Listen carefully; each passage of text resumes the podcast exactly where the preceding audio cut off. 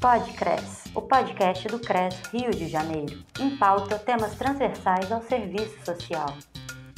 Nesta edição, a assistente social Cristina Brits fala sobre o estigma do uso de drogas.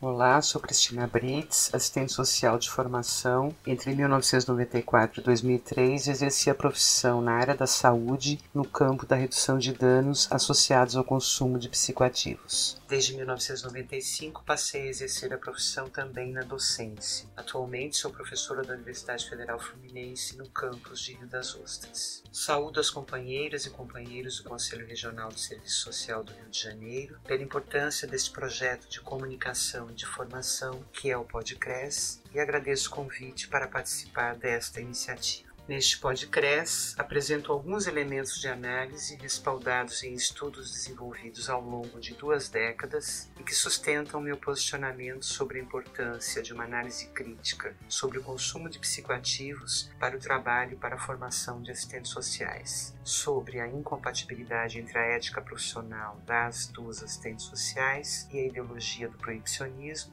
consequentemente, sobre minha posição em defesa da legalização de todos os psicoativos. Inicialmente, cabe observar que há alguns anos adotei o termo psicoativos para me referir a todas as substâncias capazes de alterar o funcionamento do sistema nervoso central. Embora o termo droga seja mais popular, em algumas situações facilite a comunicação, considero que o termo droga é carregado de conotação moral. Por isso, pode legitimar falsas dicotomias entre substâncias legais e ilegais e acentuar certas visões do senso comum que não contribuem para uma análise crítica sobre o uso de psicoativos como prática social. Já para me referir àqueles e aquelas que consomem essas substâncias, adoto o termo usuário-usuária de psicoativos com o intuito de recusar qualquer enquadramento precipitado e indevido sobre situações que envolvem diagnósticos clínicos. Penso que é também importante advertir que os elementos de análise que sustentam minhas argumentações neste podcast se relacionam com categorias teóricas do campo da tradição marxista, algumas em articulação mais direta com a crítica da economia política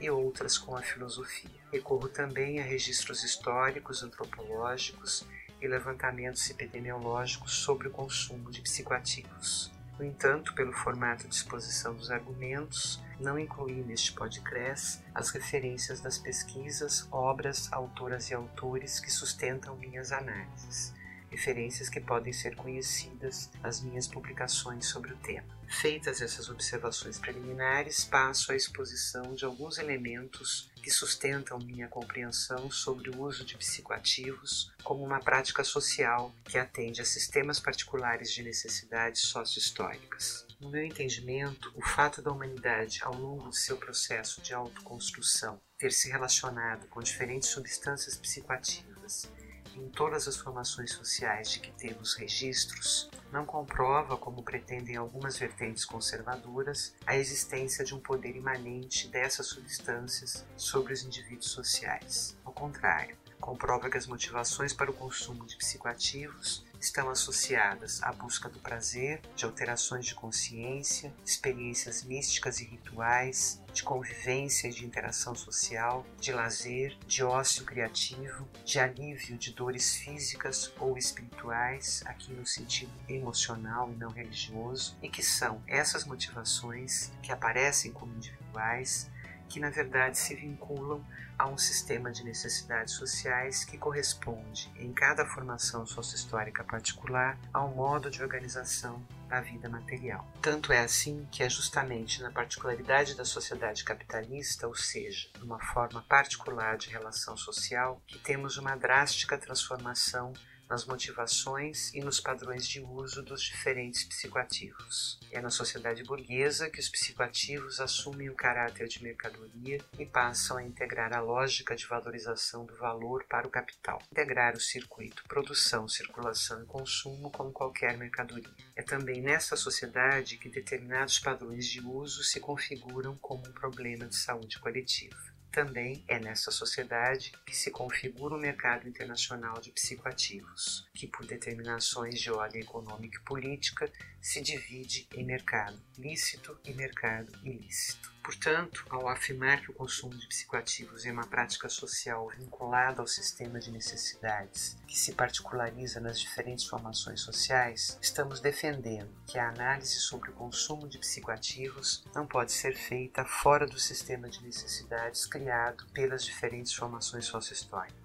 O uso e os diferentes padrões de consumo de psicoativos só podem ser apreendidos em seu significado social se forem analisados à luz do sistema de necessidades. Portanto, no trato sobre o consumo de psicoativos, penso que deve-se recusar abordagens individualizantes, psicologizantes, judicializantes e moralizantes que desconsideram o caráter social desta prática. Assim, consideramos que a análise teórica sobre o consumo de psicoativos nas sociedades contemporâneas não pode ser feita fora do sistema de necessidades que responde de forma dominante aos interesses do capital. Quais elementos contribuem para fundamentar essa compreensão? Em primeiro lugar, a comprovação histórica de que o crescimento do consumo regular de psicoativos ocorre nas sociedades ocidentais a partir do século XIX e que tal crescimento deve-se, entre outras determinações, ao desenvolvimento da química, à constituição de uma indústria farmacêutica e à consolidação do capitalismo como sistema mundial de mercado, sustentado pela forma empresarial dos monopólios da grande indústria moderna. Em segundo lugar, é possível constatar que, ao integrar o mercado mundial no capitalismo, os psicoativos passam a compor conjunto de mercadorias disponíveis e a impactar hábitos, estilos e comportamentos. Em terceiro lugar, pode-se constatar, a partir dos anos 1960, uma grande expansão no consumo de psicoativos, determinada pela prática de medicação massiva da dor psíquica e pela existência de um mercado ilícito, que, a meu ver, é um subproduto do proibicionismo orquestrado pelos Estados Unidos da América desde as guerras do ópio no século XIX. A expansão do consumo de psicoativos, que comporta perfis epidemiológicos distintos entre as várias sociedades, inclusive quanto aos padrões de uso e aos psicoativos mais utilizados, ocorre em um estágio de acumulação capitalista que promove grandes transformações societárias e cria uma ambiência cultural que favorece a ampliação de necessidades alienadas e a expansão dos psicoativos no circuito mercantil. Várias transformações de caráter material e imaterial contribuem para essa ambiência cultural que, por várias mediações, se conectam com a expansão do consumo de psicoativos. Dentre elas destacam-se as transformações na esfera da produção, das comunicações e transportes que alteram nossa relação com o tempo e o espaço. Uma tendência hegemônica de recusa da universalidade dos valores da modernidade, que é acompanhada de uma extrema valorização da intimidade em detrimento do espaço público e das ações coletivas um estímulo ao individualismo e ao consumismo ilimitado de imagens e produtos como mediação privilegiada de satisfação de necessidades e que combinam com a descartabilidade intensiva da acumulação flexível.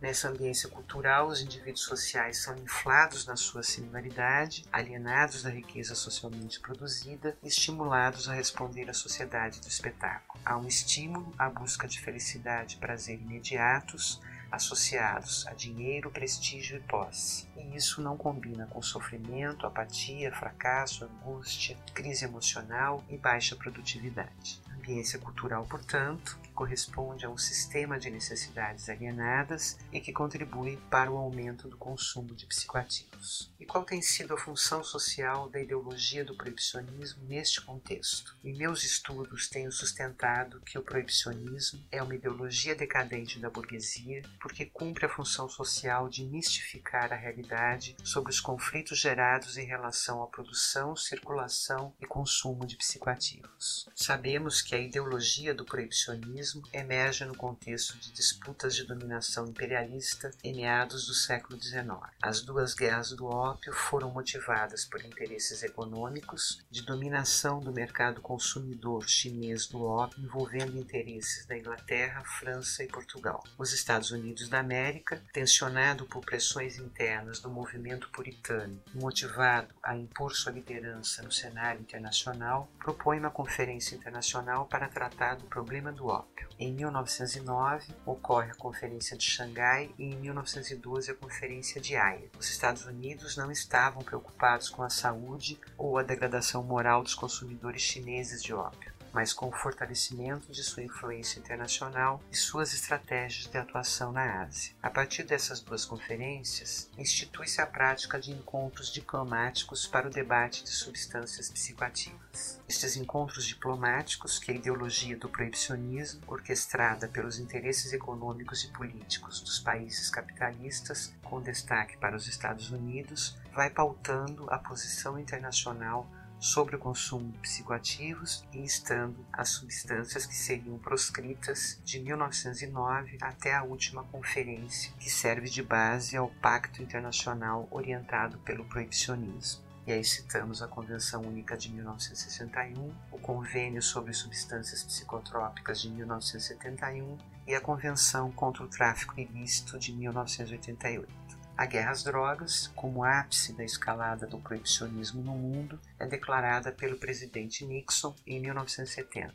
A militarização da guerra às drogas ocorre no governo Reagan, quando associa terrorismo e narcotráfico. A história tem demonstrado que o proibicionismo, como ideologia, tem servido para justificar cruzadas morais de corte étnico, racial e de classe, repressões militares contra movimentos insurgentes, caçar inimigos internos e externos e justificar invasões militares que, na verdade, visam o controle de territórios, riquezas e grupos sociais. O fracasso da ideologia do proibicionismo, reconhecido por organismos, agências e autoridades internacionais, inclusive por ex-presidentes que em seus governos eram fiéis a essa ideologia, como Fernando Henrique Cardoso no Brasil e Bill Clinton nos Estados Unidos, não abala sua hegemonia. Ao contrário, no contexto da barbárie contemporânea, de irracionalismo, de fundamentalismo religioso, de neofascismo, mesmo diante do seu reconhecido fracasso, tem aprofundado sua influência. Fazendo coro com várias e vários especialistas que estudam o tema, pode-se afirmar que a ideologia do proibicionismo não fracassou, porque os objetivos não eram de saúde, mas de controle de corpos, territórios, riquezas e segmentos sociais. Qual é o legado do proibicionismo? O primeiro componente deste legado, que quase sempre mobiliza a exploração sensacionalista da mídia patronal, é a consolidação de um mercado ilegal de psicoativos. Um mercado cada vez mais violento, articulado à lavagem de dinheiro em paraísos fiscais, ao tráfico de armas e ao controle de territórios. No caso do Brasil, serve para justificar a intervenção armada sobre territórios, para o extermínio da população jovem e negra e para alimentar uma rede de corrupção e de esquadrões da morte. Um segundo componente é a invisibilidade dos segmentos que usam substâncias ilícitas, criando obstáculos para ações da saúde coletiva e para pesquisas.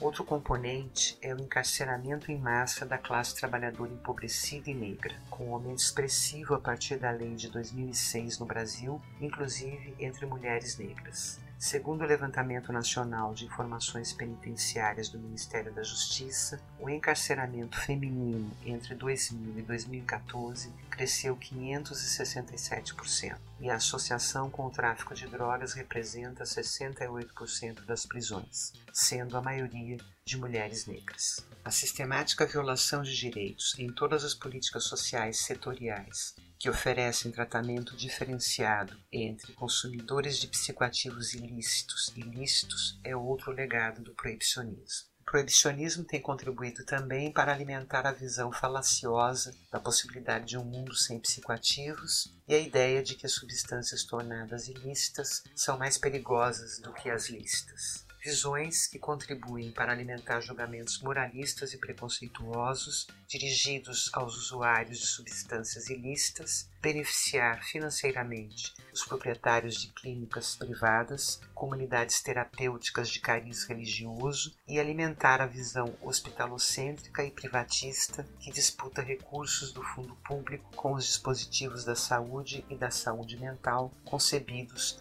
a partir dos movimentos sanitário e da reforma psiquiátrica.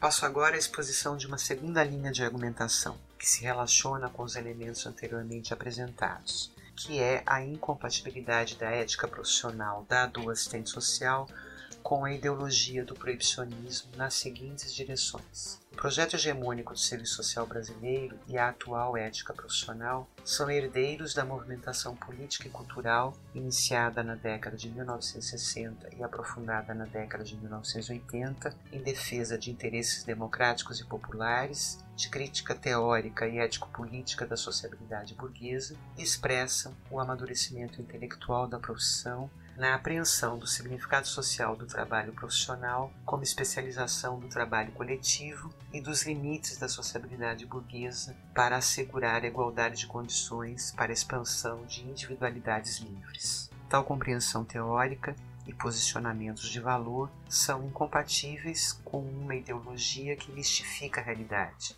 que é funcional à dominação que produz preconceitos e discriminações e contribui para aprofundar as desigualdades nas relações sociais de classe, de sexo e étnico-raciais. Neste sentido, o projeto ético-político do Serviço Social Brasileiro é coerente com as concepções e princípios da saúde coletiva que está na base do SUS e da reforma psiquiátrica. A abordagem da saúde coletiva concebe a saúde como resultado de determinantes sociais de caráter econômico, político e cultural. Portanto, é uma abordagem antagônica à ideologia do proibicionismo. Além disso, a abordagem da saúde coletiva é ancorada em preceitos democráticos de valorização da autonomia dos indivíduos sociais sobre seus corpos e saúde, de procedimentos pautados em evidências científicas que devem ser problematizados diante das necessidades e decisões das e dos usuários dos serviços de saúde e na defesa da saúde como direito fundamental e universal.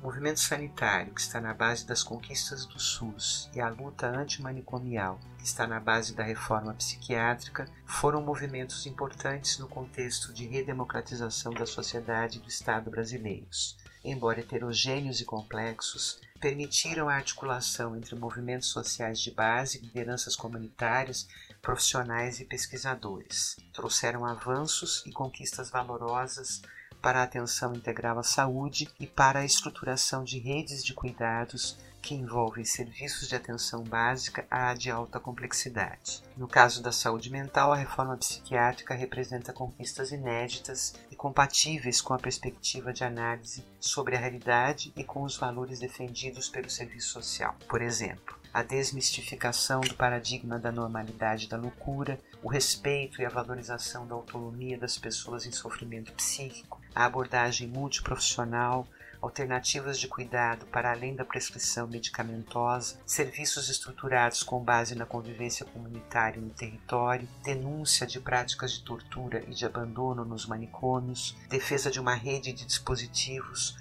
com recursos diversos para atender necessidades diversas, como consultório de rua, centros de atenção psicossocial, hospital-dia, leitos de internação em hospitais gerais, centros de lazer e convivência, residências terapêuticas e unidades de acolhimento. No atual contexto de barbárie capitalista, estes avanços e conquistas estão sendo ameaçados e violados. Após o golpe parlamentar midiático de 2016, os retrocessos e ataques são diários. No caso da política sobre drogas, tais retrocessos se expressam na inclusão das comunidades terapêuticas no Sistema Nacional de Política sobre Drogas, no abandono da perspectiva de redução de danos, na retomada de investimentos nos hospitais psiquiátricos, nos recursos públicos transferidos para comunidades terapêuticas, que não se configuram como serviços de saúde, mas como instituições de conversão religiosa, e na desaceleração da expansão dos centros de atenção psicossocial para álcool e outras drogas, e também em outros dispositivos que integram as redes de apoio psicossocial. Esse retrocesso também pode ser constatado pela intensificação de ações repressivas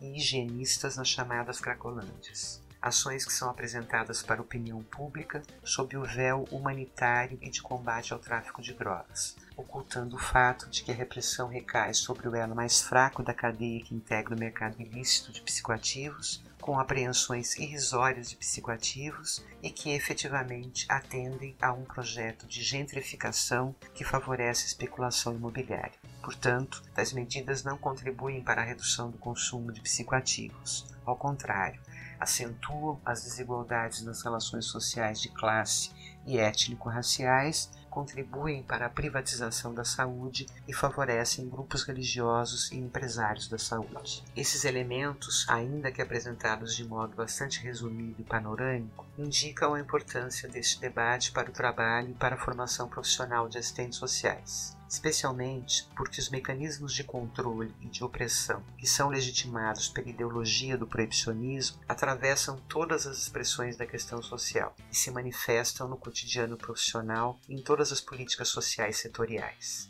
Nas empresas privadas, por exemplo, as demandas ao trabalho profissional podem aparecer revestidas de programas de qualidade de vida no trabalho, mas servir ao controle da vida privada das e dos trabalhadores, inclusive com testes toxicológicos que são inconstitucionais. Na política de assistência social, a tendência é uma associação mecânica entre consumo de psicoativos ilícitos e fatores de risco de vulnerabilidade, abordagem que muitas vezes impede o enfrentamento das reais necessidades da população. No caso, por exemplo, de um morador de rua que consome crack, quem define qual é a sua necessidade? O que é priorizado no atendimento? O uso de crack ou as condições dignas de moradia e renda? Nas várias políticas sociais, a identificação do consumo de substâncias psicoativas, especialmente as ilícitas, muitas vezes é adotada como um procedimento sem qualquer discussão no interior das equipes sobre os padrões de uso ou mesmo sobre as finalidades que estão por trás dessa identificação. Por exemplo, entre jovens nas escolas ou entre as famílias atendidas nos centros de referência de assistência social. E mesmo na política de saúde e de saúde mental encontramos abordagens moralistas e de controle contrárias à perspectiva da saúde coletiva e da reforma psiquiátrica. Por isso entendo que uma formação e um trabalho competente e comprometido com a direção social do projeto hegemônico do Serviço Social Brasileiro não pode prescindir do debate crítico sobre a direção ética e política das políticas públicas dirigidas às e aos usuários de psicoativos e da crítica ao proibicionismo. Por fim, espero que o conteúdo deste podcast contribua para estimular reflexões críticas sobre as possibilidades do trabalho de assistentes sociais de fortalecer respostas democráticas baseadas em evidências científicas e na perspectiva dos direitos às usuárias e usuários de psicoativos. Contribua também para superar as abordagens sobre o consumo de psicoativos que tratam o contexto social como mero pano de fundo, sem enfrentar suas estruturas desiguais e violentas.